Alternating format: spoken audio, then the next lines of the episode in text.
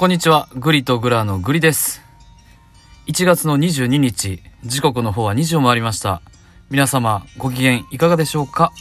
調子の方いかがですか？関西圏の方はですね、えー天候は晴れております。すごくいい天気ですね。外に遊びに行きたくなるような天候でございます。皆様のお住まいの地域いかがでしょうか？はい。というわけで、えー土曜日ですね、えーお仕事がお休みの方もいれば、お仕事の方もおられます。えーグリさんの方はですね、今、昼食で、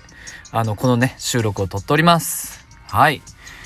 お仕事の方頑張りましょうお休みの方はね、お休みなりになんかやることいっぱいありますもんね。はい。そんな中、あの、このラジオ聞いていただいてありがとうございます。それでは、えーサクッといきますよ。本日はですね、メタバースという、え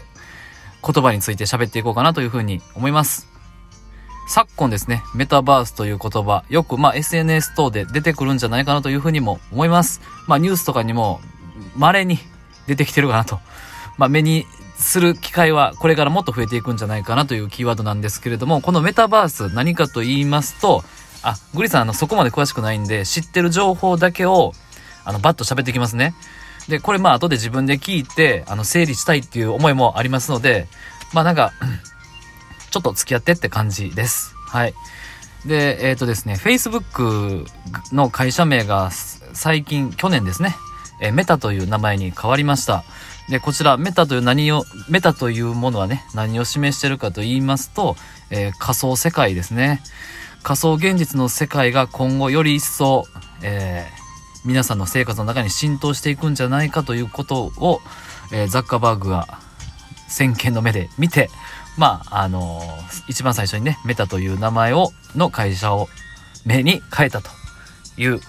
感じでございます。はい。で、えっ、とね、このメタバースなんですけれども、メタバースっていうのは技術なんですね。仮想現実を作り上げる、えー技術の集合体のことを指しているんですけれども、えー今どこから広がりを見せてるかと言いますと、えーゲームの世界ですね。フォートナイトというゲームがあるそうです。はい。ちょっとグリさんこれ知らないんですけど、いろいろ皆さんから話を聞いた結果、このフォートナイト、えーどうやらこのフォートナイトを作ってるのはエピック社と言われる、えーアメリカの会社なのかな？はい。で、ここ、このね、えーフォートナイト上の仮想世界、まあ、ゲームの世界の中で過ごされる、えー全世界の人口が非常に今多いというふうになっております。で、ここで何が行われているかというと、まあもちろんそのゲームをするということもあれなんですけれども、自分のアバターを作ってですね、そのアバターに、に乗って、その仮想世界、仮想現実世界を渡り歩いたり、あの、お友達とね、あの、アバター同士で喋ったりとか、で、実際にこう、ゲーミングイヤホンマイクとかをつけてね、その中で喋ってると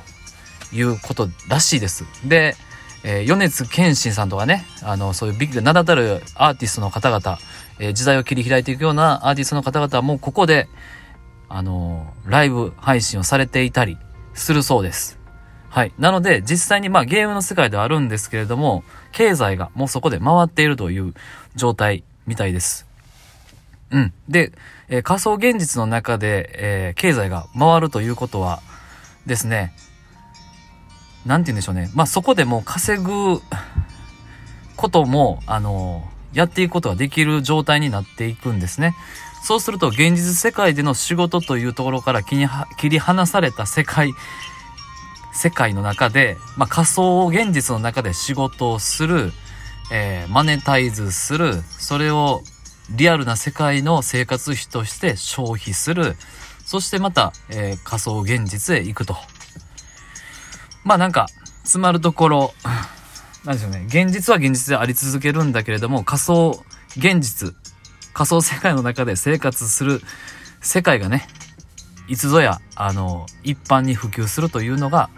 えー今、流れでございます。はい。で、それをですね、まあ僕らね、今、あの、もうアラフォー間近なんですけれども、えー Z 世代と言われる、えー若かり、若き、えー8歳、まあ小学生、小学1年生からですね、だいたい20歳から23歳の方々はもうすでに、そのメタバースの世界観の中におられます。はい。これは、なんか、おられますって僕言ってますけど、まあ、意識しているとかいないとかそういう問題じゃなくて、もう世界というか、彼らの環境が今そうなっているというふうに捉えられます。ゲームの世界の中で、あの、一人でね、ゲームをパチパチするというのは少し一昔前で、今はですね、皆さん、あの、ゲーミングイヤホンマイクなどをつけて、オンライン上で集まって、互いに協力をしながらゲームをして、あの、緩やかなコミュニティを形成して、横のつながりを持って楽しんでいるというのが、今の流れでございます。はい。なので、なんだろうな、この、声と、あのー、なんかその雰囲気だけで、な、なんかこうしながら、ながら、コミュニケーション取りながら作業するということが、あの、日常化しているのはこの Z 世代です。はい。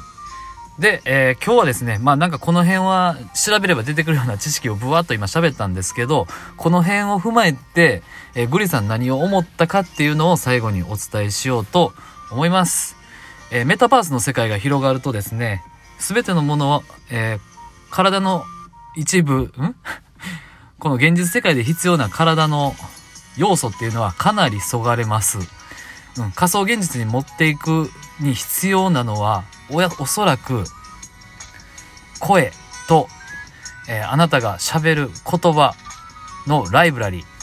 ーです。何が言いたいかと言いますと、えー、メタバースの世界がこうバッと広がってもですね、この人の声っていうのは切り離すことができないんですね。もちろんそのエフェクトを使って、あの、